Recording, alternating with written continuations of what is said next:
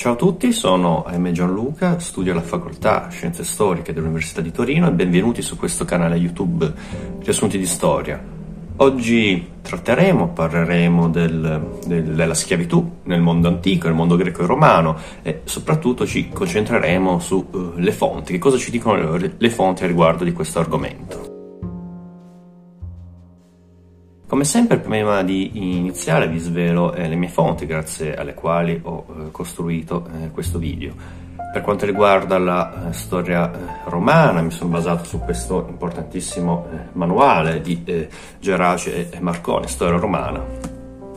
Invece per la parte più monografica, nella quale abbiamo cercato di analizzare le opere di Posidonio, quello che noi abbiamo dei frammenti della sua opera, ho consultato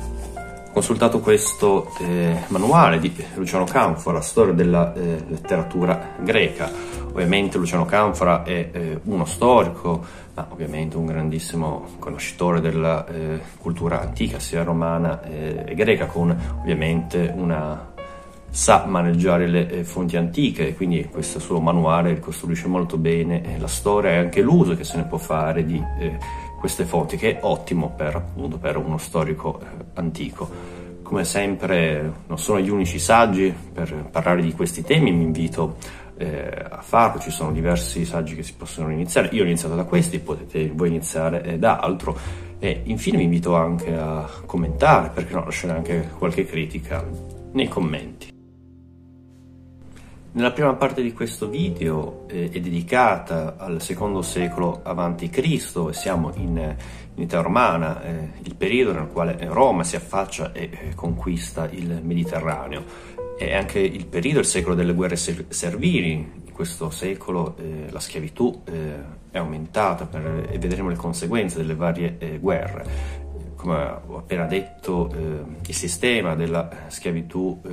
si affaccia e si afferma, prima uso greco, uso romano in tutto il Mediterraneo, ovviamente non solo i greci e, e i romani. Nella prima parte ci sarà un, un'analisi appunto eh, delle fonti grazie alle quali possiamo parlare di questi, in seguito eh, vedremo appunto il, il, secondo secolo, le caratteristiche politiche e sociali sulla eh, società romana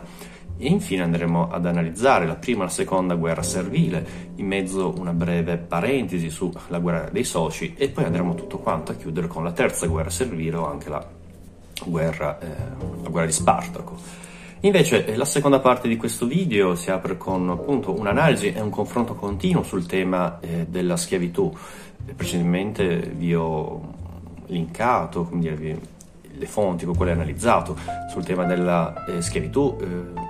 c'è un ricco dibattito eh, dei moderni che qui si lasciano condizionare ovviamente da un pensiero, dai pensieri moderni contemporanei, c'è una visione più eh, marxista, una visione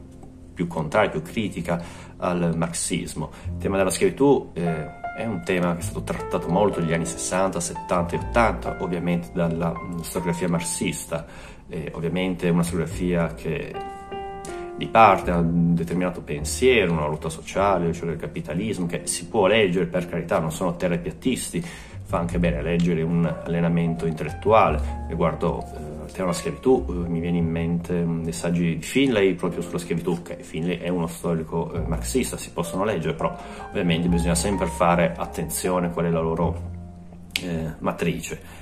Cercheremo in breve di vedere due, queste due sponde dei modernisti sul tema della schiavitù, ma soprattutto nella seconda parte vorrei fare un approfondimento, vedere che cosa possiamo ricavare effettivamente dalle fonti antiche riguardo al tema della schiavitù. Se eh, possiamo parlare di numeri, abbiamo un caso in particolare che ci danno una, un'entità di grandezza su che cos'era la schiavitù nel mondo antico e anche sulle condizioni eh, di vita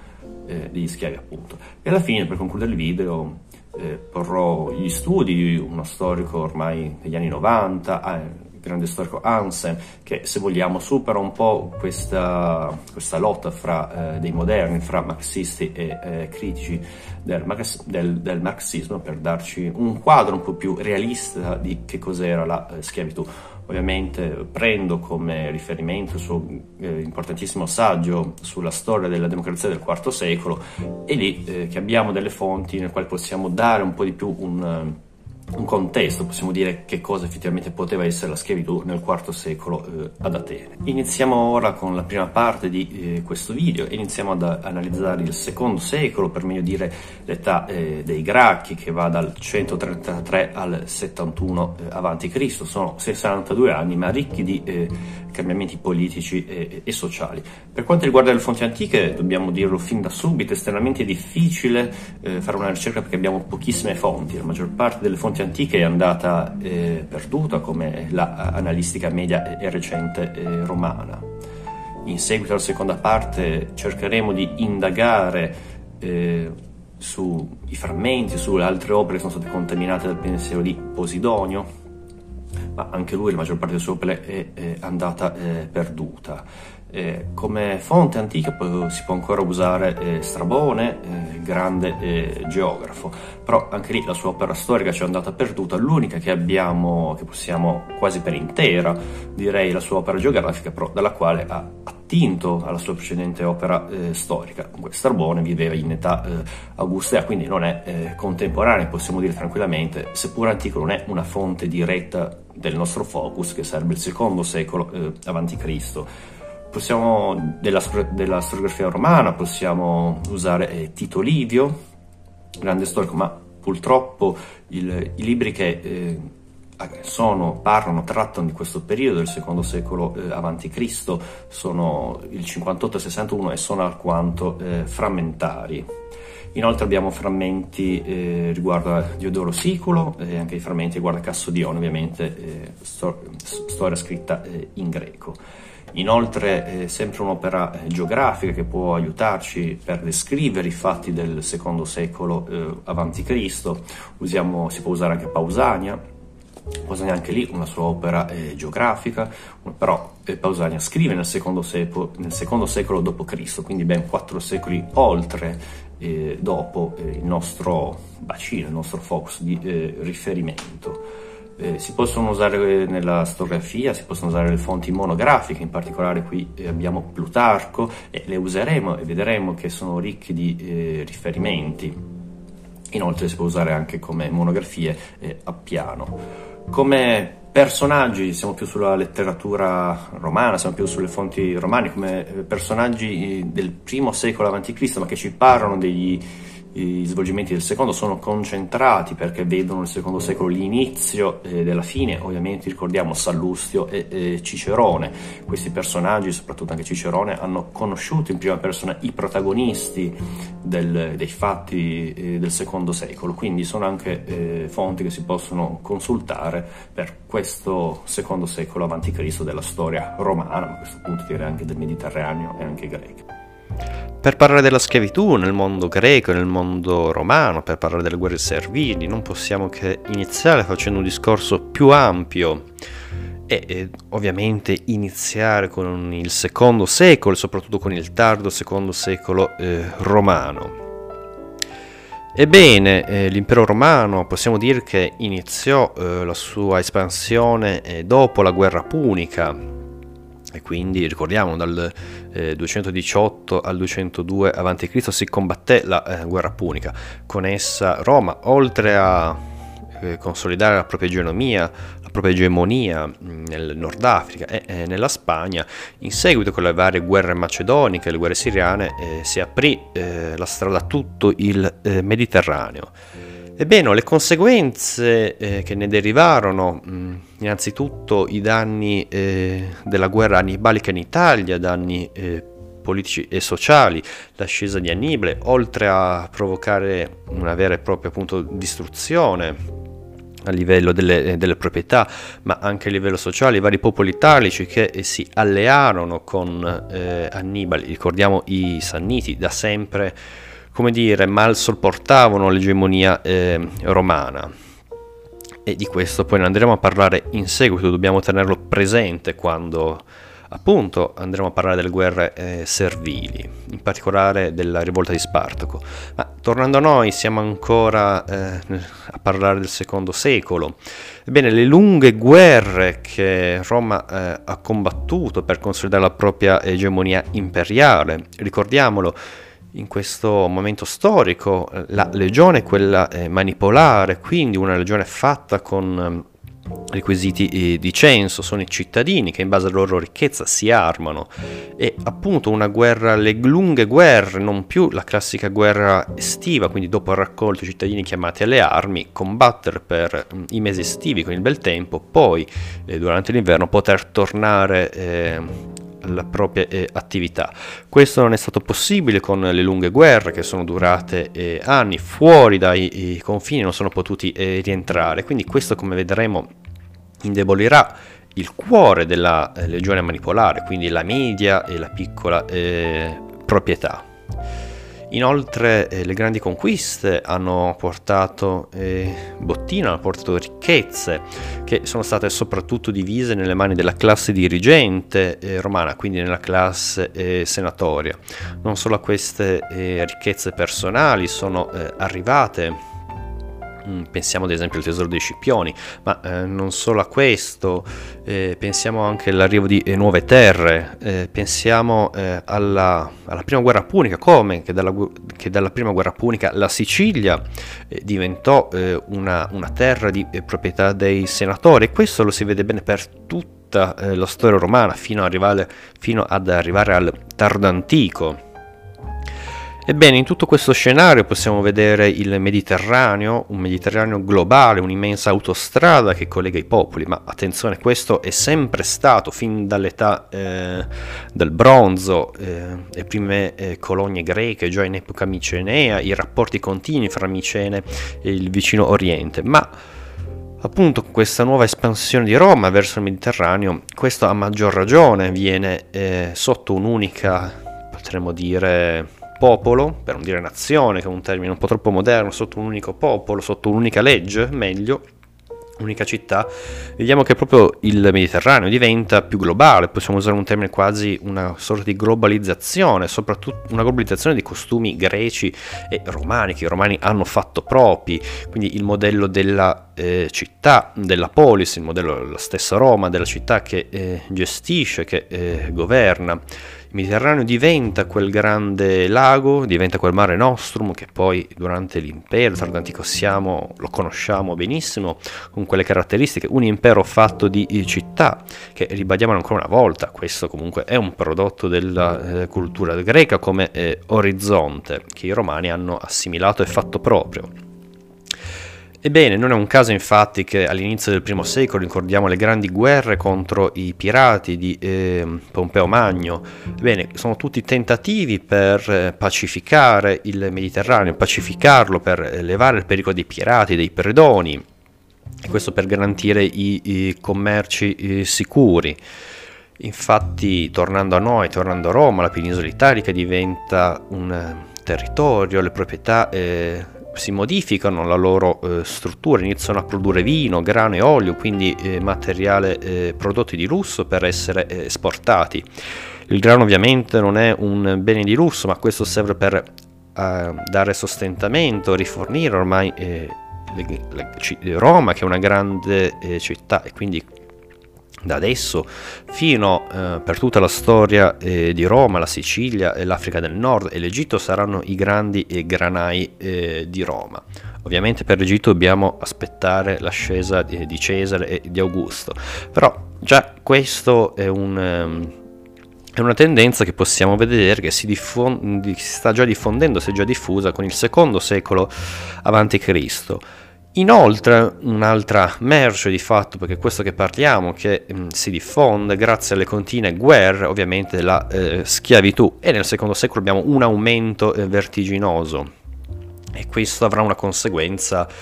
una delle grandi conseguenze riguardo alla eh, proprietà. Inoltre, come abbiamo detto precedentemente, le grandi conquiste portano bottino, portano, portano indennità di guerra, portano tributi alla città eh, di Roma, che ovviamente vanno nelle mani della classe dirigente, ma vanno direttamente eh, nelle casse della Repubblica. E quindi da questo momento Roma dà, eh, trova il modo per finanziare i grandi eh, lavori, eh, lavori pubblici, pensiamo alle strade, ai monumenti, cioè la Roma che ancora oggi possiamo andare per le strade e vedere i fori. Ebbene, eh, una, una, particolarità ovviamente, non siamo in epoca eh, moderna, eh, sì, in epoca eh, romana gli appalti erano eh, affidati a, eh, a, privati che prendevano eh, gli appalti. E ovviamente chi, è, chi, erano questi privati che potevano permettersi la spesa di tali lavori pubblici? Erano, facevano sempre parte della classe senatoria e quindi qua eh, si vede un po' come un cortocircuito, eh, lo Stato, il Senato, governato ovviamente dai senatori, dà in appalto ai, a gente della sua stessa classe dirigente, quindi anche qui inizia a svilupparsi quella grande corruzione che sarà tipica di tutta la tarda eh, Repubblica, qui vediamo. Abbiamo parlato di commercio in questo... Eh, periodo, nel secondo secolo, emerge la grande figura dei eh, negoziatores, che erano dei uomini, eh, dei uomini di affari eh, romani eh, della, della, società eh, che avevano grandi eh, capitali, spesso anche uniti, che esercitavano anche le professioni bancarie. Ovviamente non dobbiamo pensare al capitalismo moderno che speculazione, la borsa, investimenti, non c'è tutto questo, però possiamo parlare di un'economia eh, mercantile che è sempre stata eh, presente, già so, ad esempio l'Atene del V secolo eh, si eh, vede un emergere di questo tipo di economia. E se vogliamo un, un certo tipo di classe sociale, una classe eh, sociale eh, mercantile che emerge, però ovviamente non possiamo parlare di capitalismo assolutamente. Tornando a noi, tornando al mondo antico, pensando ai eh, negoziatori, questi uomini eh, d'affari, che eh, in particolare eh, qui eh, la plebe romana o i nuovi arrivati, i nuovi ricchi di questa nuova società, quindi parliamo degli equites, dei cavalieri, secondo secolo è il periodo dell'età eh, dei Gracchi, questo continuo lotta all'interno dei populares e dei mh, mm, ottimati. Non dobbiamo pensare anche qui un'ottica moderna, un'ottica di una lotta di classe, il popolo contro i, i ricchi, i stessi populares, erano membri dei senatori, forse più eh, progressisti, avevano un'altra visione, forse anche loro politica in, eh, per un'ottica di un loro tornaconto eh, personale, in particolare il più famoso di tutti eh, membro dei Populars è Cesare, che eh, grazie alla sua politica e tutto, portando istanze Populars e non solo, si è consolidato e ha creato l'impero. Quindi attenzione a non eh, vedere un'ottica troppo eh, moderna. Tornando a noi, in particolare come nel 218 l'ex Claudia, ovvero si eh, proibiva ai senatori e ai loro figli di possedere una nave con una capacità di oltre eh, 300 anfore. Quindi questo cosa voleva dire? Che il grande commercio era eh, dato in esclusiva soltanto alla classe dei eh, cavalieri degli Equites. in particolare eh, chi erano questi nuovi parvenu, questa nuova classe sociale che emerge nel secondo secolo, nuovi ricchi che sono formati dal nulla e devono tutto alla loro, alla loro ricchezza. In particolare, forse uno dei membri più famosi, possiamo ricordare lo stesso eh, Caio Mario, che non apparteneva una, alla storica aristocrazia romana, ma anche tra questi pensiamo allo stesso Cicerone, faceva parte di questi che però hanno scelto due, eh, due strade diverse, ovviamente eh, ma Caio Mario grande eh, leader, grande figura di Popolars, invece eh, Cicerone farà la sua storia sotto gli ottimati, seppur con tentennamenti, ma qua siamo già nel primo secolo, sforiamo un po'. In, partic- in particolare gli Equites per diventare un Equites bisognava avere eh, un, censo di eh, 400, 400.000 sesterzi, che è un discreto censo, è un, censo eh, medio eh, alto si poteva accedere al Senato. Chi erano di fatto tutti questi? Erano ricchi per essere così ricchi, comunque facevano, erano eh, figli o fratelli dei eh, senatori, quindi coloro che avevano la eh, proprietà. In particolare eh, questi eh, equites erano chiamati anche pubblicani, cioè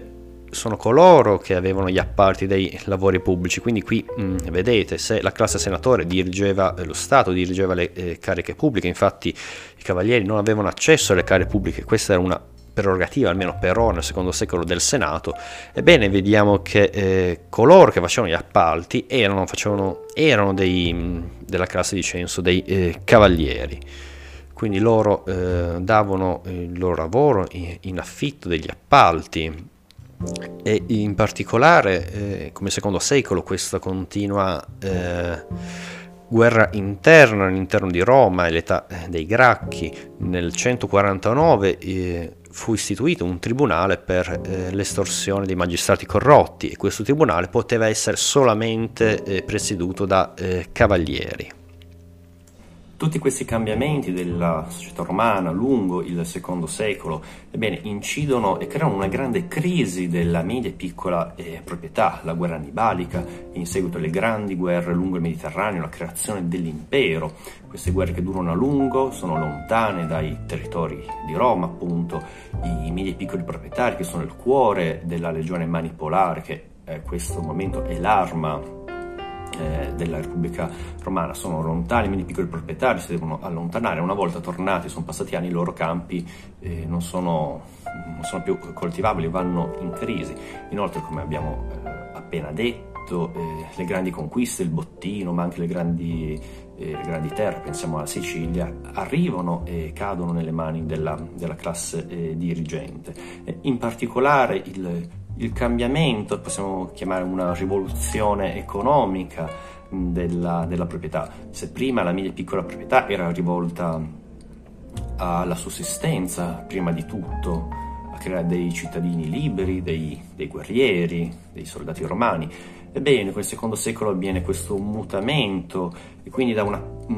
piccola e media proprietà autonoma si passa al grande eh, latifondo, ad avere, possiamo chiamarle eh, alle aziende eh, agricole, per usare un termine un po' moderno, però usiamo, siamo nel mondo antico, usiamo il grande eh, latifondo, si switch, se possiamo usare questo termine, cambiamento di paradigma, si iniziano a produrre beni di eh, esportazione come il vino, l'olio,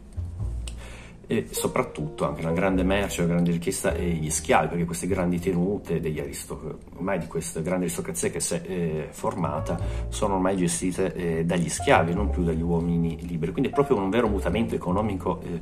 e sociale che ha, vere, avere, ha delle proprie vere eh, conseguenze. Dal punto di vista politico, in questo secondo secolo e l'età dei Gracchi viene eh, proprio a formarsi questa grande contrapposizione fra gli optimates e i populares. Chi sono gli eh, optimates? Sono eh, quelli, pensate se vogliamo, eh, ovviamente fanno parte del, della, eh, dell'aristocrazia, della eh, nobiltà, sono quelli più eh, attaccati, vicini, eh, si sentono, anzi loro si vendono come quelli più vicini eh, alle istanze dei padri, degli altri, sono attaccati al bene eh, dello Stato e ovviamente loro portano prima di tutto le istanze del Senato, rappresentano se vogliamo la classe dirigente eh, senatore romana. Invece i populares, che sono anche loro membri dell'aristocrazia, membri della, dell'antica eh, nobiltà mm, romana, fanno sempre parte della stessa della classe senatore anche loro, però se vogliamo la pensano diversamente, vedono come la classe dirigente romana, che ormai gestisce anche le province, che ha questo monopolio eh, della terra, ebbene eh, c'è anche il grande dibattito sul terreno pubblico eh, dello Stato, si pensa di darlo a questo punto alla piccola e media proprietà che è in crisi e non cederò ai grandi eh, proprietari. Bene, in tutto questo sistema i populares, attenzione, eh, non bisogna pensare un pensiero moderno, fare una visione sinistra contro destra, no, fanno tutti parte della stessa classe ehm, dirigente, però vogliono difendere, almeno loro si vendono come difensori del popolo contro la volontà, eh, il continuo voler eh, delle, dei senatori, della classe eh, dirigente. I popolari sono a favore di riforme politiche e, so- e sociali. Ebbene, ma eh, chi sono per andare un po' oltre a una visione un po' troppo modernista, un po' una visione un po' troppo destra e sinistra? Ebbene, quali sono i vantaggi? Forse un pensiero un po' più eh, progressista. Prima, fra tutti, dobbiamo ricordare che eh, molti membri di Popolars avanzavano queste politiche che ovviamente la piccola premessa, la, a Roma la politica era fatta tramite amicizie, tramite ovviamente eh, amicizie familiari, quindi ci si trovava molto spesso dentro questo eh, schieramento, però andando oltre eh, uno dei, dei, possibili motivi, fine dei, di questi politici, di questi aristocratici che abbracciano la causa di Popularis, può essere appunto un tornaconto eh, personale, cioè smarcarsi dal canto, dal coro della classe dirigente per crearsi una propria eh, carriera un esempio tra tutti, pensiamo a Cesare che eh, grazie a lui, l'esponente del Partito Popolare, grazie alle sue politiche arriverà di fatto a vincerli tutti, a diventare, se vogliamo, tra virgolette, il primo imperatore eh, di Roma. Quindi ovviamente portano dei vantaggi estremamente eh, personali, questo dobbiamo sempre tenere in considerazione. Poi anche qui il pensiero moderno che vede mm, so, la sinistra dei popolari, la destra degli optimatis, insomma, tutto Bacilla, che come dire Cesare è stato preso come emblema eh, di una certa destra, quindi vedete qua come eh, discorsi moderni alla prova storica eh, perdono in maniera miserabile. Inoltre le, le istanze popolari, se possiamo vedere forse come coloro un po' più eh, progressiste che avevano intuito eh, il problema sociale del secondo secolo eh, di Roma, quindi portare delle serie riforme perché appunto il cuore dell'esercito era la media e piccola proprietà e se va in crisi quella media e piccola proprietà chi eh, Roma non ha più l'esercito, non ha più eh, il potere, l'impero può anche perderlo. Infatti non è un caso che qui Mario, il grande eh, padre che ha adottato Cesare, però grande, la grande figura dei popularis, eh, attuato, attuò eh, la riforma eh, dell'esercito, creando le legioni, arruolando i nullatenenti e stipendiandoli con con con i fondi appunto eh, dello Stato e quindi eliminando la legione manipolare, quindi eliminando quella eh, legione che ha diviso ancora i gruppi eh, di censo. Quindi qui si vede una delle istanze dei popolari, se vogliamo un po' più eh, progressista, aveva capito qual era il, il problema. Ovviamente un altro motivo di popularsi poter, dobbiamo, dobbiamo tenerlo anche in considerazione, dobbiamo essere sempre per forza cinici, può essere un pensiero anche filantropico e qui i Tiberio Gracco, i fratelli Gracco eh, emergono, le fonti dicono che mh, mm, Tiberio, che anche lui era una grandissima famiglia, una grandissima aristocrazia, se non ero dice, dice parente con Sciprione l'Africano, quindi per dirvi chi gente era, eh, Tiberio Gracco, eh, passando dalle Trule per andare verso Roma, vide che ormai quella regione ormai dominata eh, si era estinta la piccola e media classe dei proprietari terrieri e eh, si erano formate le grandi eh, tenute dei eh, latifondisti. Quindi appunto un pensiero filantropico dobbiamo comunque tenerlo in considerazione, poteva starci, come dire, non sono tutti, nella storia non ci sono tutti quanti cinici, per carità, poi se un proprio interesse, un proprio utile, una propria politica può essere accostato a un pensiero etico, perché no? Perché non sposare? Pensiamo ai fratelli Kennedy, eh, che possono, troverete, essere eh, così una vita parallela fra antichi e, e, moderni, potrebbero essere accostati ai fratelli Gracchi, quindi propri interessi, però comunque delle politiche che vanno in una certa eh, filantropia perché comunque dobbiamo ricordare che gli Ottimates, eh, i senatori, sono una oligarchia e come noi oggi ben vediamo l'oligarchia eh, persegue i propri interessi ma in maniera eh, molto cieca e quindi magari c'erano appunto dei problemi come appunto la piccola e media classe, i proprietari italiani quindi l'esercito che non vedevano e quindi erano necessari comunque delle eh, riforme. Però come sempre ricordiamolo ancora una volta bisogna andare eh, oltre pensiero moderno, vedere i populares, populares come sinistra, invece il senatore, la classe dirigente come la destra. Tutto ciò eh, non è possibile, non era vero, come abbiamo appena dimostrato. Le rivolte eh, servili. La prima dal 140 al 132 eh, non è un caso che si eh, scatenò in, eh, in, Sicilia, come abbiamo detto, la Sicilia era una provincia eh, senatore che eh, ormai nel secondo secolo viveva quella rivoluzione, quel cambiamento, la proprietà eh, agricola, la maggior fonte di ricchezza in epoca romana e medievale, moderna, fino al, all'età industriale, ricordiamolo sempre bene, la proprietà terriera viveva quella eh, rivoluzione, questo cambiamento dalla piccola media eh, proprietà di sussistenza, bene, si, eh, si, è trasformata progressivamente nelle grandi eh, tenute latifondiste dei eh, senatori e quindi un, uno sfruttamento di una monocultura dedita al, al, commercio e quindi un grande uso eh, di schiavi. La Sicilia era piena di schiavi. e non è un caso che eh, appunto che la prima e la seconda rivolta eh, servile hanno loro, la loro base in, in Sicilia e quando, come vedremo anche Spartaco tenterà di andare in questa provincia. Ebbene, della prima rivolta servile dal 140 al 132 a.C., Due furono i grandi fuochi di questa eh, rivolta. Il primo luogo fu Enna, nella quale lo schiavo Euro, e qui attenzione che eh, si fece nominare re con il nome di Antioco, era uno schiavo di, di origine eh, siriana, ma attenzione, siamo nel secondo secolo a.C., se noi oggi possiamo pensare alla Siria con una certa visione, un certo sapore eh, arabo, ebbene era molto diversa da quello che noi oggi possiamo vedere, possiamo immaginare. Bene, la Siria eh, era stata uno, il cuore del regno eh, greco eh, mace, macedone, eh, greco-ellenistico eh, e quindi eh, una regione molto greca. Non è un caso che sceglie nomi di questo tipo. Ebbene,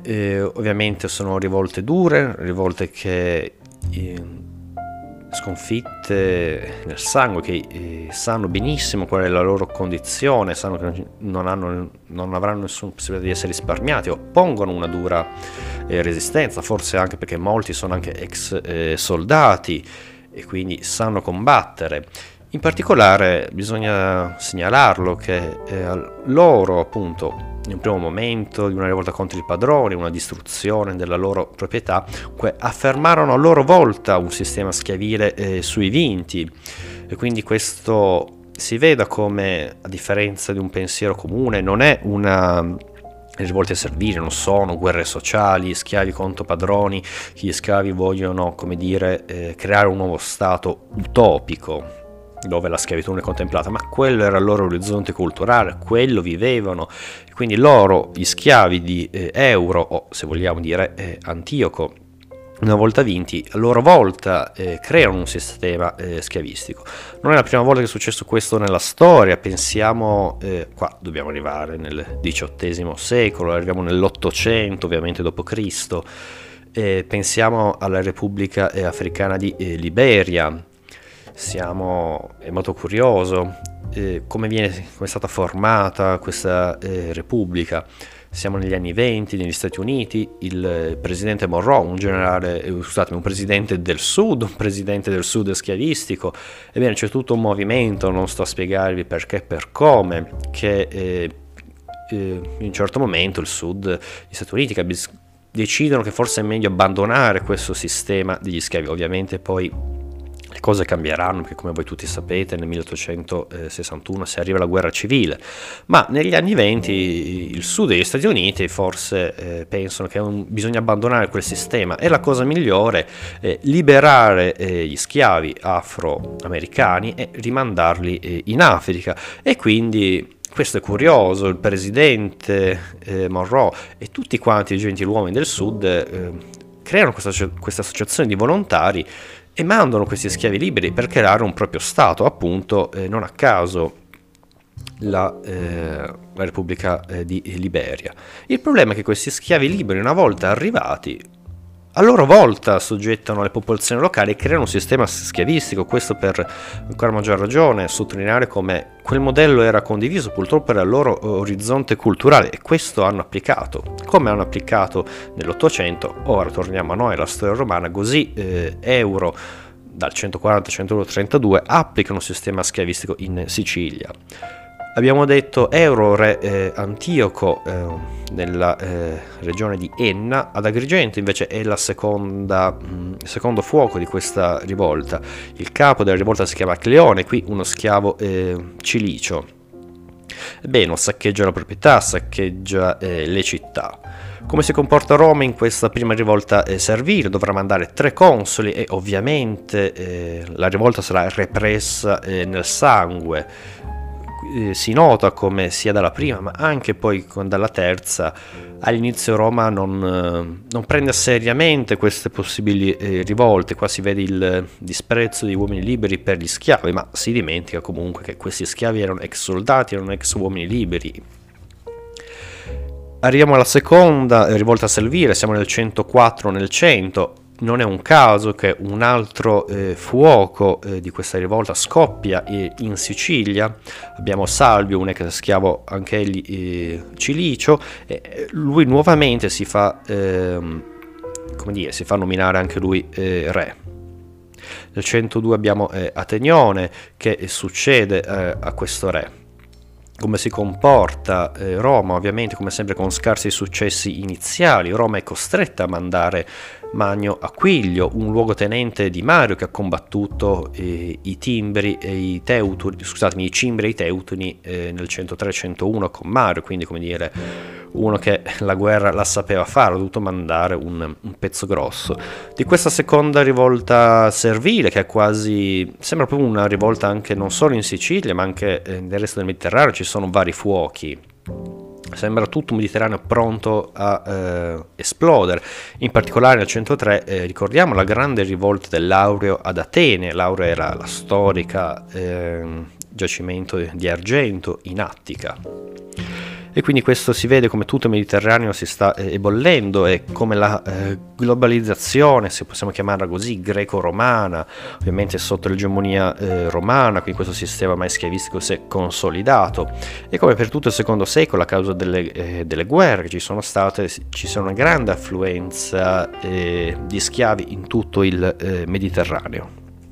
Tra la seconda e la terza guerra eh, servile dobbiamo fare un attimo un focus e fare un attimo una cornice. È successo un, un, evento che ovviamente ha segnato in modo determinante la storia romana. Sto parlando del Bellum Soci, la guerra degli eh, alleati. Roma, dopo che ha appunto costruito il suo impero, i propri alleati italici decidono di ribellarsi perché semplicemente vogliono ormai eh, godere anche loro dei frutti eh, dell'impero che vivevano ancora in uno stato eh, di sudditi, uno stato di svantaggio, non erano pienamente eh, cittadini romani. Quindi dal 91 all'88 a.C. Eh, avviene questa eh, guerra degli eh, alleati che mette, eh, che mette, alla dura prova Roma. Ovviamente Roma vince, ma andiamo un po' alla fine, siamo sbrigativi. Di fatto chi sembra veramente aver vinto sono proprio gli alleati, perché da questa guerra fino alla la Gallia Cisalpina rimane fuori dalla cittadinanza, invece il resto dell'Italia eh, entra di fatto eh, nell'orbita romana, diventano eh, di fatto cittadini romani, quindi anche loro possono godere dei diritti politici eh, di Roma, quindi la classe dirigente romana si apre anche agli italici, quindi possiamo dire che di fatto eh, militarmente a livello tattico Roma ha vinto la guerra dei soci, ma eh, come dire, lungi, questo è il grande anche segno del grande pragmatismo eh, romano che a differenza dei greci degli ateniesi non hanno mai dato la cittadinanza, qui Roma capisce che una situazione così è incontrollabile, bisogna allargare la eh, cittadinanza. Ma per il nostro discorso eh, che parleremo in, seguito della, della, terza guerra servile, della guerra di Spartaco, ebbene, eh, ovviamente eh, chi è che vince, la, chi è, qual, qual, è la mano dura di questo periodo? Eh, di Roma all'inizio del I secolo ovviamente è, è, è Silla e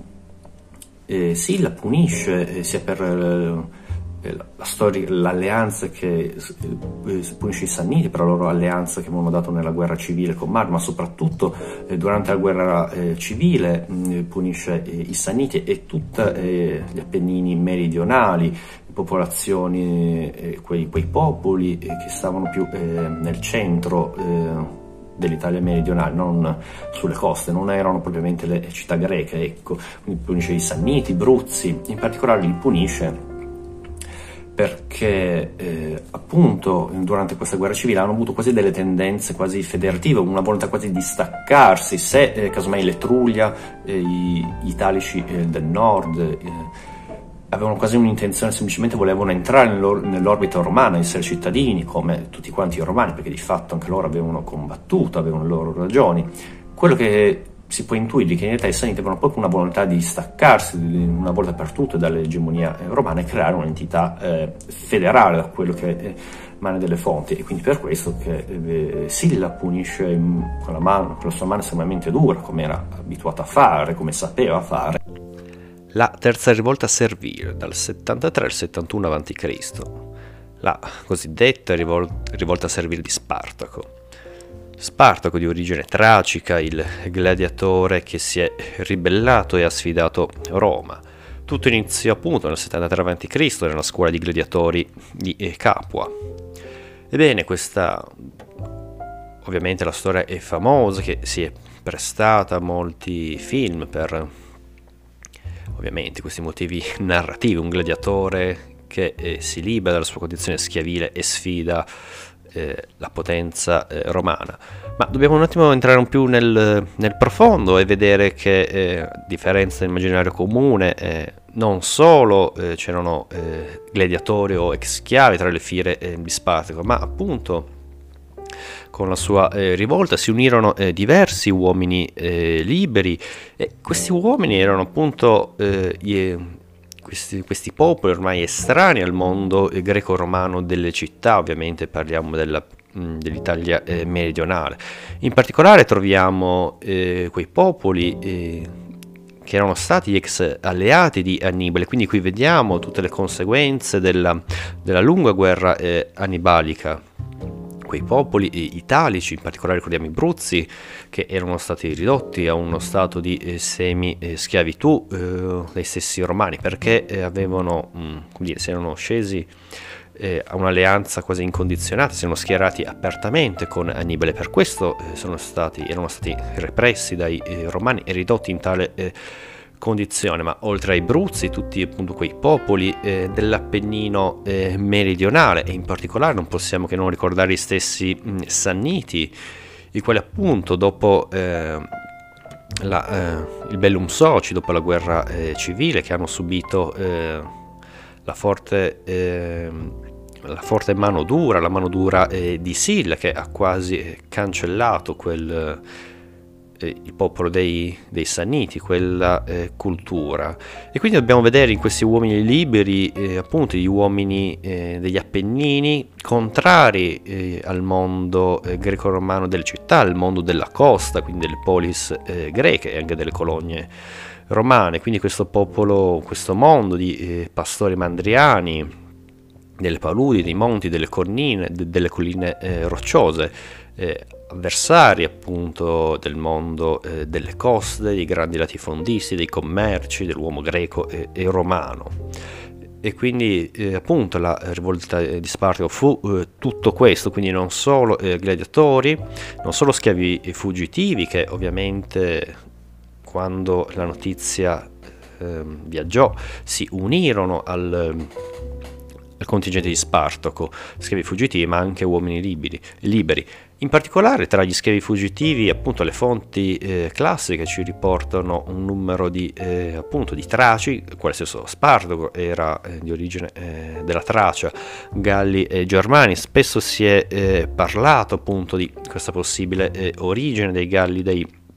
Germani. Se una possibile collocazione possiamo trovarla eh, dei Galli anche loro nel, nel, nord della Grecia, della Tracia, bene, si è spesso parlato dei Germani e Galli, potrebbero essere, eh, come dire, arrivare, essere quegli schiavi eh, fatti dopo la guerra mh, di Mario contro i Teutoni e i Cimbri del 103-101, però appunto eh, la guerra era del 100, dal 103 al 101, adesso siamo appunto dal 73 al 71, un po' di tempo è, è, è passato, ormai i, quegli uomini che potevano combattere nel 101 eh, a questa età ormai erano passati eh, diversi anni, potevano ancora combattere in altri anni, però ovviamente non erano più nel pieno delle forze. E eh, se eh, quegli, questi schiavi di Spartaco erano ehm, di origine delle tribù dei Teutoni dei Cimbri, all'epoca appunto di Mario dovevano essere dei bambini, quindi appunto eh, la loro conoscenza bellica l'hanno potuta solamente imparare in schiavitù, solamente apprendere con la scuola dei eh, gladiatori. Questo appunto è il quadro generale quando noi parliamo del, dell'esercito eh, di Spartaco. Sì, schiavi, ma eh, soprattutto anche uomini liberi, uomini che eh, da sempre contrari eh, al mondo eh, romano, come il caso dei Bruzzi e dei Sanniti, che loro eh, vedono la loro casa appunto in Italia meridionale, ma di questo ne parleremo in seguito. E quindi dalle varie... non possiamo affermare che la rivolta di Spartaco, ovviamente ne parleremo in seguito riguardo al dibattito fra gli antichi e moderni, non può essere eh, descritta come una rivolta del proprietario, questo perché non è una rivolta sociale contro il sistema della schiavitù, come abbiamo visto lo stesso eh, nella prima rivolta servile di eh, Re antico di Sicilia, eh, a loro volta, una volta vinto, crea un suo potentato in Sicilia, crea il suo potentato e eh, come dire, eh, applica la schiavitù ai vinti in modo particolare e arriva persino a eh, battere eh, moneta. Quindi completamente diverso da una, una, visione moderna di una rivolta del proprietario, se vogliamo, di, una, un pensiero anarchico, di dire, la creazione di uno Stato utopico. Eh, contrario alla eh, schiavitù. Tutto questo appunto non è stato.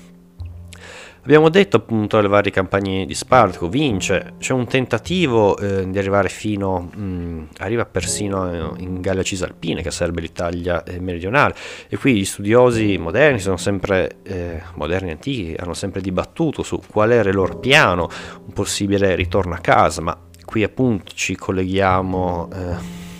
ai Galli e ai Germani che facevano parte dell'esercito ma non erano non era interamente di loro. Al tempo appunto delle guerre di Mario dal 103 al 101 questi galli, eh, questi uomini oh, erano profondamente anziani eh, e quindi magari loro potevano avere un pensiero di poter tornare ai loro, mm, al, alle loro terre, anche se comunque i, tembrici, eh, i, teu, i teutri i cimbri se ne vanno dalle loro terre per motivi di, eh, di carestia, motivi economici, quindi perché tornare, tornare in terra comunque più pacifica potrebbe essere un pensiero. Nel caso contrario, i più giovani, eh, i bambini di quell'epoca, eh, ormai non avevano nessun, nessun legame con eh, quel territorio. Poi come sempre siamo in un mondo antico, non, ovviamente non c'era un sistema di welfare, non c'era, non c'era, nessun sistema di rete sociale, quindi l'arrivo di nuove eh, popolazioni voleva dire dividere la terra, nessuno poteva, eh, uno Stato non, o un'entità superiore non poteva badare eh, a loro. Roma, abbiamo visto con eh, l'arrivo dei tributi, le grandi risorse dell'impero, eh, riuscirà a sostenere la grande eh, plebe eh, urbana, ma questo perché aveva un impero, figuriamoci eh, delle altre eh, popolazioni che ovviamente non avevano una rete così egemonica. Quindi appunto il pensiero di tornare a casa è forse un pensiero un po' romantico, un pensiero un po' moderno, qual era effettivamente la loro mm, visione. Sembra più realistico pensare che appunto il loro intento è quello che avevano anche fatto di eh, saccheggiare il mondo delle città, cioè il, l'Italia meridionale, quindi il mondo delle città greco e romane. Qui proprio eh, la visione dei Bruz, dei Sanniti, ma di tutti i campani, tutti quei popoli italici da, eh, da sempre contrari, che hanno sempre mal sopportato la, ehm, l'egemonia, eh, l'egemonia, romana. Pensiamo ad Annibale, pensiamo alla stessa eh, Bellum Socio, la stessa guerra eh, civile. Varie volte si sono eh, rivolte, sono andate contro Roma e questa potrebbe essere un altro tentativo appunto quello mh, mm, di Spartaco. E eh, inoltre non è stata una, appunto, una rivolta del proprietario, non è stata una rivoluzione sociale, ma magari un tentativo forse dello stesso Spartaco di fare quello che eh, aveva fatto lo stesso eh, Euro in, in, Sicilia con la prima rivolta servile. Infatti lo stesso Spartaco tentò di... Ehm, arrivare e di sbarcare in Sicilia, ovviamente questa provincia da sempre il cuore di una grande eh, eh, sensibile eh, alle rivolte eh, servili, quindi poter allargare la rivolta anche in quel territorio, poter creare un proprio eh, potentato, più facile anche da difendere la Sicilia, anche immensamente anche ricca, quindi poter creare appunto un proprio eh, potentato autonomo. Eh, Spartaco non riuscì perché fu eh, appunto fregato dagli stessi pirati, quindi qui vediamo che va è ancora maggior ragione proprio contrario a un pensiero di una mm, pensiero comune, eh, schiavi contro i padroni, stessi pirati ovviamente non facevano parte del, del sistema romano, ma sono anche eh, contrari. Questo è veramente il, il mondo, se vogliamo, di Hobbes, dove vince il, il più forte, homo homini lupus, appunto non c'è un sistema eh, di fraterno, se vogliamo, schiavi contro i padroni eh, romani, non è nulla di, eh, di, ciò. Infatti Spartaco, non, essendo stato fregato dai, dai, pirati, non riuscirà ad andare in Sicilia e quindi verrà ovviamente eh, sconfitto. Arriviamo ai fatti del 71 e qui vediamo i due grandi uomini eh, del dopo Silla, che sono anche loro, se vogliamo, i loro colpevoli di aver distrutto così la Costituzione sillana, quindi quel tentativo di eh, far eh, resistere la eh, Repubblica. Ovviamente parliamo di Crasso e Pompeo, e qui la storia antica, la, in generale la storia è veramente affascinante più di qualsiasi libro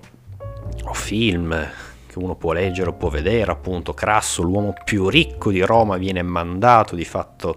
eh, a Roma, prima ovviamente Roma, come sempre ha sempre sottovalutato, come anche le precedenti volte serviva, ha sottovalutato la minaccia. Adesso nel 71 la minaccia effettivamente è, è un pericolo per Roma, per la stessa città che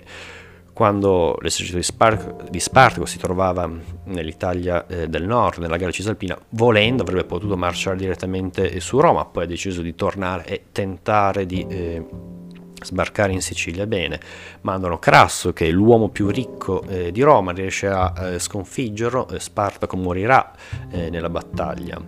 E qui si vedono anche il duro trattamento, come sempre, eh, dopo questa battaglia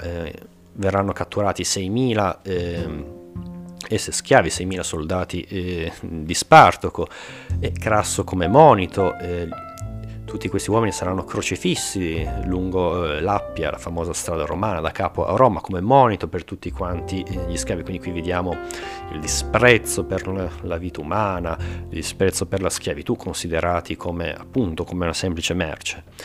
Ovviamente l'esercito battuto di Spartaco non è completamente eh, annientato, l'ultimo colpo sarà dato appunto da Pompeo, Pompeo Magno che sconfiggerà gli ultimi e appunto avrà così potrà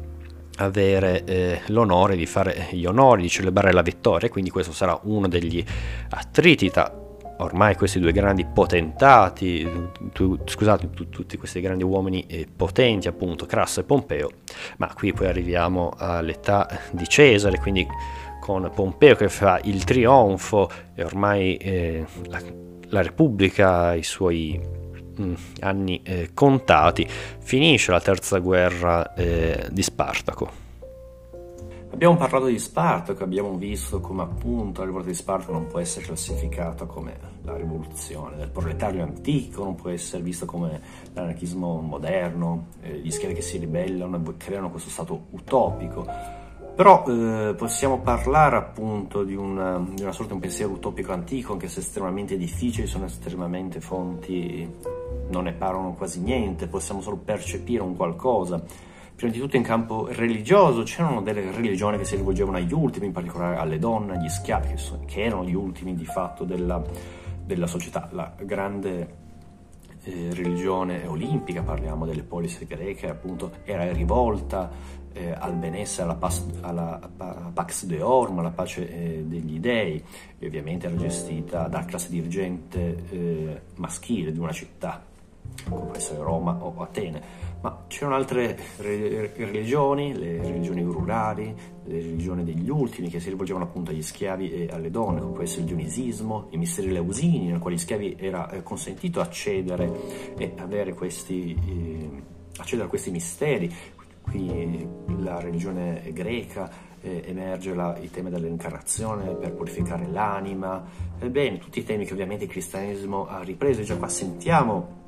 almeno possiamo intravedere delle somiglianze, almeno con il primo cristianesimo che ricordiamo, qui andiamo avanti di secoli, però il primo cristianesimo era una regione molto vicina agli ultimi della società, eh, agli schiavi, eh, appunto, se non erro il, la prima attestazione che abbiamo del crocifisso, la prima iconografia che abbiamo di un crocifisso eh, è una, come dire, la storia è curiosa, è quanto beffarda, comunque rappresenta una, una bestemmia, una blasfemia, c'è un crocifisso con una testa di asino. E sotto, non mi ricordo il nome, però un nome eh, prega il suo Dio con questo crocifisso con la testa di asino. La cosa importante in particolare è che il nome di questo personaggio, che non mi ricordo in questo momento, però è un classico nome eh, da schiavo, un nome straniero. E quindi qui è curiosa come la prima attestazione eh, come primo cristianesimo una delle prove si rivolgesse appunto eh, agli schiavi agli ultimi. Poi abbiamo anche le eh, innumerevoli fonti eh, romane che ci parlano di tutto questo. Ebbene, possiamo parlare inoltre, oltre all'aspetto religioso, possiamo parlare proprio un aspetto eh, utopico, il punto chiamato anche lo stoicismo eh, utopico, quindi un pensiero utopico sociale antico. Qui non è un caso che e qua ci rivolgiamo al pensiero filantropico dei fratelli gracchi, forse qui eh, ritorna eh, un po' uno stoicismo di eh, tipo eh, egualitario. Eh, forse questa è una delle ragioni che ha mosso eh, le istanze, le riforme dei gracchi. Infatti di questo stoicismo egualitario eh, erano portavoce i precettori eh, greci come Diofane di Mittilene o lo stesso Blossio di Cuma. Eh, lo stesso Blossio è stato un mentore, è stato un precettore di eh, Tiberio Graco e qui vediamo come appunto tutto quanto si viene eh, a chiudere. Eh, lo stesso eh, Blossio, dopo la morte di eh, Tiberio Graco, decide di eh, fuggire da Atene, di andarsene, di, eh, arrivare, di andare a Pergamo, dove in quegli anni era appunto una era in corso la eh, rivolta eh, antiromana di eh, Aristonico, conosciuto anche andata avanti dal 133, poi 126 quando si è formata la provincia d'Asia, ma comunque Aristonico conosciuto anche come eh, Eumene III, questa rivolta, una prima istanza dal sapore un po' panellenico di una, una rivolta antiromana per eh, izzare tutto quanto, come dire, la grecità, le polis greche contro la dominazione romana che in questi anni stava andando eh, nel regno eh, di Pergamo. Ebbene, ovviamente il classe della storia lo sappiamo tutti, con eh, il re di Pergamo muore, non ha nessuno e nomina come successore eh, il senato eh, romano, quindi tutto il popolo eh, romano. Ma adesso andiamo oltre, noi ci interessa di Eumene III che all'inizio di questa rivolta guarda le polis greche in una, una visione un po' antiromana, non ha molto successo e allora qui viene un po' fuori, qui eh, tornando a noi al nostro pensiero, al nostro pensiero utopico antico, è bene creare una sorta di eh, stato utopico, si rivolge alle comunità interne dell'Anatolia, la famosa chiamata anche la città eh, del sole, nella quale la schiavitù non era più eh, presente, uno Stato dove tutti fossero liberi ed uguali, quindi andando contro anche ormai il sistema romano, il sistema di schiavitù che, come abbiamo visto nel secondo secolo, si, andava, si è andato a consolidare in tutte le sponde del Mediterraneo, però Infine ricordiamolo che eh, la schiavitù non è un'invenzione greca, un'invenzione romana, è sempre esistita anche in Giappone, per dire dall'altra parte del mondo, dove ovviamente i romani non hanno conosciuto, non hanno avuto influenze così pesanti. La seconda parte di questo video eh, si riferisce alla condizione della eh, schiavitù, ovviamente nel, nel, mondo antico, ma faremo parlare le fonti e vedremo che cosa ci dicono eh, le fonti eh, subito iniziamo, eh, cerchiamo di capire la grande discussione che è nata anche eh, in tempi moderni ovviamente riguardo il dibattito eh, sulle fonti. Eh, nasce questa polemica da eh, una lettera inviata il 23, febbraio, il 23 febbraio del 1861 da, scritta da Marx indirizzata al suo amico Hegels. Bene, in questa lettera eh, sì, eh, Marx eh, indi, individuava nella figura eh, di Spartaco l'eroe del proletario mh, mm, antico. Ma è giusto sottolineare che come ovviamente questo sia un, un pensiero moderno, come abbiamo visto, non possiamo vedere, eh, vedere in Spartaco una, una, figura del proletario antico, neanche una figura eh, atta a fare una rivoluzione sociale, a cancellare la eh, schiavitù. Questo abbiamo già detto, però è giusto anche sottolineare come questa lettera è stata mandata in forma privata, una lettera appunto fra due eh, amici, due amici intellettuali. E quindi principalmente possiamo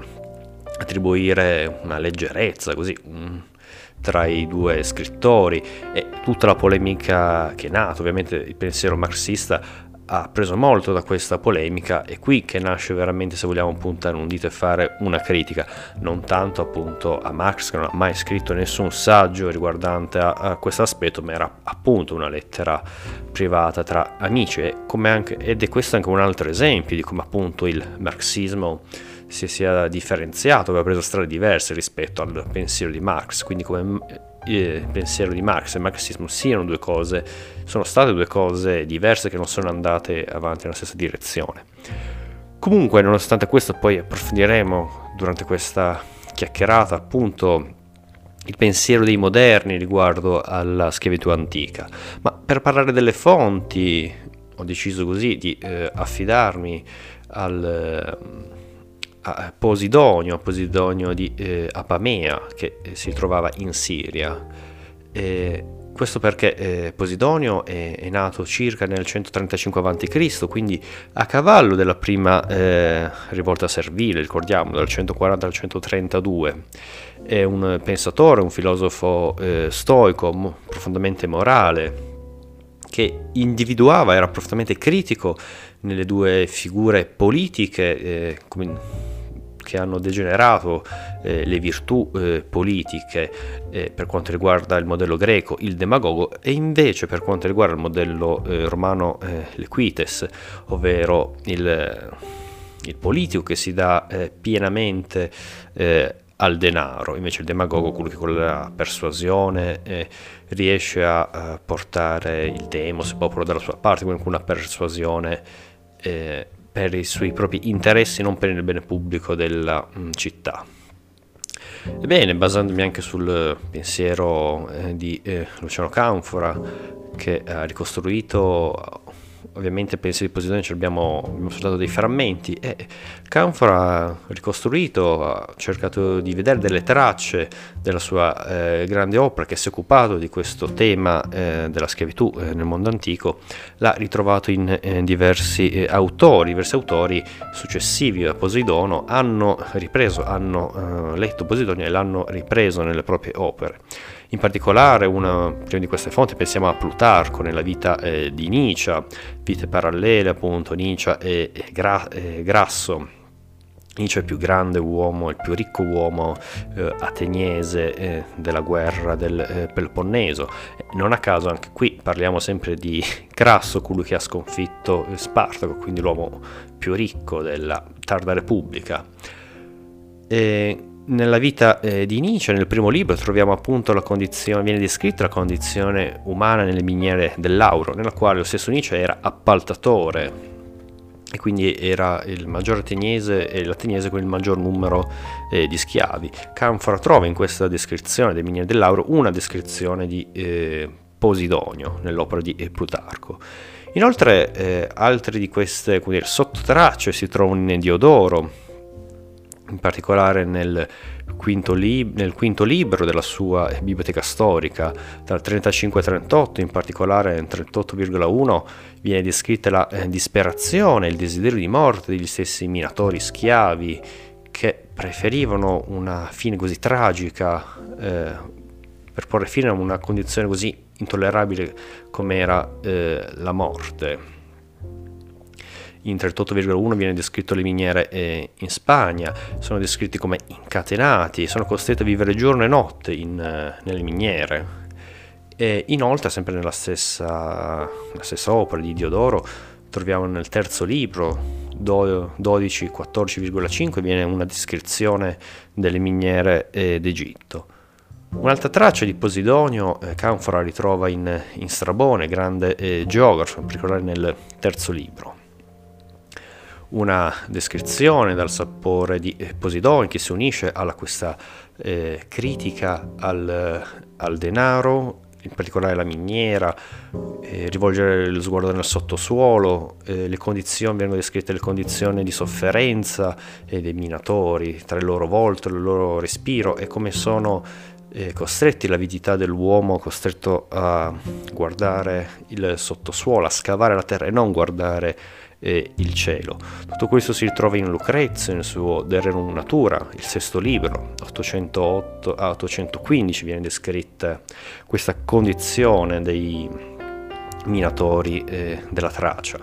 E in particolare, inoltre, Canfor sottolinea come tracce dell'opera di Posidonio si ritrovano in Ateneo, Ateneo di Naucrati, eh, vissuto nato intorno al 192 d.C., quindi in piena età imperiale, e nella sua unica eh, opera che è rimasta noi, che ricordiamolo, siamo in età imperiale, eh, Roma domina, ma Ateneo di Naucrati è un greco di origine eh, egiziana, ma scrive eh, tranquillamente in greco. E nella sua opera I Depno Sofisti, nel sesto libro, riporta l'unico dato che abbiamo noi certo della presenza eh, degli schiavi. È anche accennato alla rivolta dei minatori dell'Attica del 103 a.C., quindi della seconda rivolta eh, servile. In particolare viene riportato un dato, eh, siamo nel, viene riportato il dato che nel 317 eh, a.C quindi venne eh, fatto un censimento della popolazione eh, dell'Attica da parte del tiranno Demetrio eh, Falareo, eh, Demetrio era stato allievo di eh, Aristotele, bene, in questo periodo inizia eh, dal 317 a.C. fino al 307, in questo decennio c'è la tirannia, cade la democrazia ateniese e si instaura la, questa, se vogliamo, tirannia illuminata. Ebbene, in questo censimento che viene fatto, che è molto interessante, ci dà un numero ovviamente tondo, approssimato del, dei cittadini maschi adulti di Atene, siamo, sotto, siamo estimato ai eh, 300.000 cittadini. Ebbene, il numero che viene rifornito di schiavi, questo è interessante per eh, la, nostra, eh, dire, la nostra discussione, la nostra chiacchierata, è di 400.000. E qui eh, nasce la eh, discussione fra antichi e moderni. Già precedentemente abbiamo eh, accennato eh, come eh, Marx ovviamente eh, così col suo amico Hegels ha detto questa leggerezza Spartaco come un, um, un eroe del proletario eh, antico, ma eh, il dibattito durante il Novecento è proseguito fra marxisti e anti-marxisti. Eh, I primi eh, appunto hanno continuato questa tradizione di Spartaco come un eroe del proletario, vedevano comunque nel, nella schiavitù, uh, vedevano un, sempre una sorta di prototipo del capitalismo, quindi una critica sempre rivolta, una critica moderna e quindi non andando nel cuore, non separando il mondo antico dal mondo moderno. Invece, un pensiero contrario ai marxisti, hanno, come dire, questo dato che ci riporta Ateneo, una fonte antica di 400.000 schiavi, come dire, in modo molto, possiamo dire, grezzo e brutale, affermano che, insomma, se sia sbagliato, sia stato un errore nel ricopiare il manoscritto, che in realtà il numero era di eh, 40.000. Quindi sono una popolazione di eh, 300, eh, scusatemi, di 30.000 maschi adulti, gli schiavi erano soltanto eh, 40.000. Insomma, voi capite che per quanto debole questa eh, difesa. In particolare ancora nel testo di eh, Ateneo riporta come eh, nella stessa Egina, quell'isola che sta davanti eh, all'Attica, eh, c'era un traffico, addirittura un commercio, Egina era un centro per eh, la, eh, la, schiavitù, la vendita degli schiavi. Se non era lo stesso Platone durante il suo primo viaggio per andare a Siracusa, eh, fu catturato dai pirati, quindi questo fa vedere che come il mondo antico era molto facile cadere, perdere la propria libertà, il proprio status di libro e diventare uno schiavo. Eh, Platone fu eh, appunto catturato dai pirati, fu venduto come schiavo e eh, proprio ad Egina si trovava per essere venduto, poi fortunatamente un amico lo eh, riconobbe e lo comprò, e gli comprò la sua eh, libertà. Tutto questo per dire che appunto Egina era un porto centrale nel commercio degli schiavi e Ateneo riporta che ben passassero per quest'isola eh, fossero presenti eh, 450.000. Ovviamente il numero eh, è molto grande, eh, Hans è uno storico contemporaneo, eh, da una riflessione che ehm, è, è, bene eh, riflettere, fa riflettere quello che dice. sostanzialmente Ovviamente non si può dire che ci fossero in una sola giornata 4, 450.000 schiavi di Gina, anche perché stiamo parlando di un'isola, ma che il passaggio eh, costante in una giornata poteva arrivare eh, anche a questo. Tal, passavano talmente tanti schiavi che eh, è stato stimato ed è questo può essere più fattibile di di una, di una tratta eh, così grande di schiavi. E quindi questi sono i nostri riferimenti della condizione della schiavitù nel mondo antico, che non, a differenza di un pensiero antimarxista, sostanzialmente traccia come boh, la schiavitù nel mondo antico fosse una cosa insomma apprezzata, se non apprezzata che comunque erano trattati bene, una sorta, il volto dello schiavismo paterno che si è visto tante volte, gli stessi se vogliamo par- parlare in epoca contemporanea, pensiamo ai sudisti della guerra di secessione americana, loro difendevano la schiavitù e davano il volto, come dire, paterno in tutto ciò, che alla fine erano trattati eh, bene, erano comunque inferiori, inferiori per natura. Gli schiavi sono sempre inferiori per natura e, e, la bontà dei loro padroni che li trattano come eh, dei padri, li eh, educano alla, alla, civiltà e badano loro stessi perché essendo schiavi non possono badare a loro, per questo che hanno perso la eh, libertà. Questa è la critica eh, anti-marxista. Ovviamente poi c'è la critica marxista che vede nella schiavitù la, ehm, la controparte del capitalismo, insomma eh, l'Occidente, il capitalismo siamo, sono sempre rimasti loro pronti capitalisti eh, in qualsiasi epoca storica eh, a tornare. Con questo spero di aver fatto chiarezza, riportando anche quello che ci tracciano le fonti delle pessime condizioni di salute. abbiamo l'unico dato purtroppo che abbiamo nel mondo antico è quello che riporta Ateneo nel suo eh, sesto libro, Ateneo di Naucrati, parla di una cifra di 400.000 mm, eh, schiavi, eh, schiavi eh, nel censimento di eh, Demetrio eh, Falareo. Ora che abbiamo parlato, abbiamo un attimo visto come le fonti antiche smentiscono sia i, moderni, sia marxisti che critici del, marxi, del marxismo, andiamo ad analizzare, prendendo a mio avviso uno storico che ci supera un po' questa tendenza, questi vizi dei moderni, lo storico Hansen, nel suo saggio La democrazia del IV secolo, ovviamente ci rifacciamo ad Atene, all'Atene del IV secolo, questo perché lo dice Hansen subito come premessa, è l'unico periodo che abbiamo più fonti disponibili, già ne abbiamo poche, ma per il resto non si può fare una propria vera storia di Atene perché mancano, nel IV secolo ne abbiamo eh, un po' di più sia a livello fonti storiche ma anche archeologiche, epigrafiche, quindi si può fare un discorso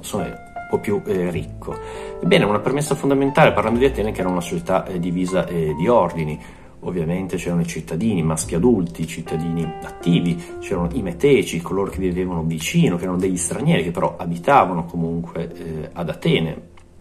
avevano degli onori, avevano dei diritti, ma ovviamente non diritti eh, politici. Infine c'erano anche, eh, c'erano anche eh, gli schiavi. Per quanto riguarda i cittadini maschi adulti, i cittadini di pieno eh, diritto, loro appunto godevano, avevano il privilegio unicamente dei diritti politici, che non è eh, una brutta cosa, e avevano il privilegio di possedere la proprietà. Infatti la proprietà era riservata ai cittadini. Infatti non è un caso che eh, Aristotele eh,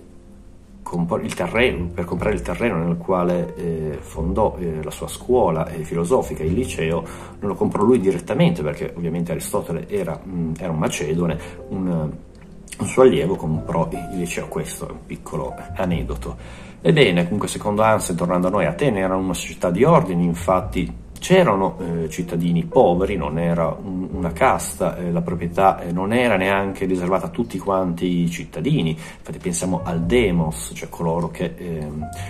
remavano proprio i, popolani della città appunto di Atene, eh, che grazie a loro eh, il cuore della democrazia radicale. C'erano anche appunto cittadini pieno diritto eh, poveri, la proprietà era riservata unicamente ai cittadini maschi adulti, ma anche lì una ovviamente erano pochi coloro che possedevano la grande eh, proprietà. E, no, in, inoltre eh, i ricchi, i grandi ricchi erano i, i meteci, molto spesso gli uomini più ricchi di Atene erano appunto gli stranieri, i meteci. Questo perché, essendo la proprietà territoriale riservata unicamente ai cittadini eh, pieno diritto, loro si dedicavano al commercio, che ovviamente in determinati periodi porta più, eh, più, ricchezza, quindi non è un caso anche questo, quindi si vede come ad Atene eh, è una società di ordine, non vuol dire che eh, i cittadini ateniesi dominavano su tutti quanti erano loro quelli eh, più ricchi, no, godevano esclusivamente dei diritti politici e della eh, proprietà. Per tornare a noi, per parlare della, della schiavitù, in greco c'erano molti, molti, modi per definire eh, uno schiavo. Da un semplice schiavo domestico, un semplice ragazzo garzone, un semplice servitore, o denominato anche, si poteva denominare anche bipede, c'erano di vari modi per eh, classificare eh, lo schiavo. Quello che noi conta è che per, nel mondo antico eh, lo schiavo di fatto era un oggetto di proprietà, un oggetto di proprietà eh, nel padrone, infatti è storica eh, la citazione di Aristotele che quando spiega lo schiavo nel suo libro La politica cita che eh, lo schiavo è un arnese eh, animato, cioè un attrezzo, semplicemente parla, respira, però è un attrezzo, alla, a, possiamo dire, al pari di eh, un eh, animale. Poi ovviamente c'erano dei limiti per quanto riguarda eh, il potere del padrone sul suo schiavo, di fatto non poteva metterlo a morte, però questo ovviamente a livello eh, ufficiale, se l'avesse messo a morte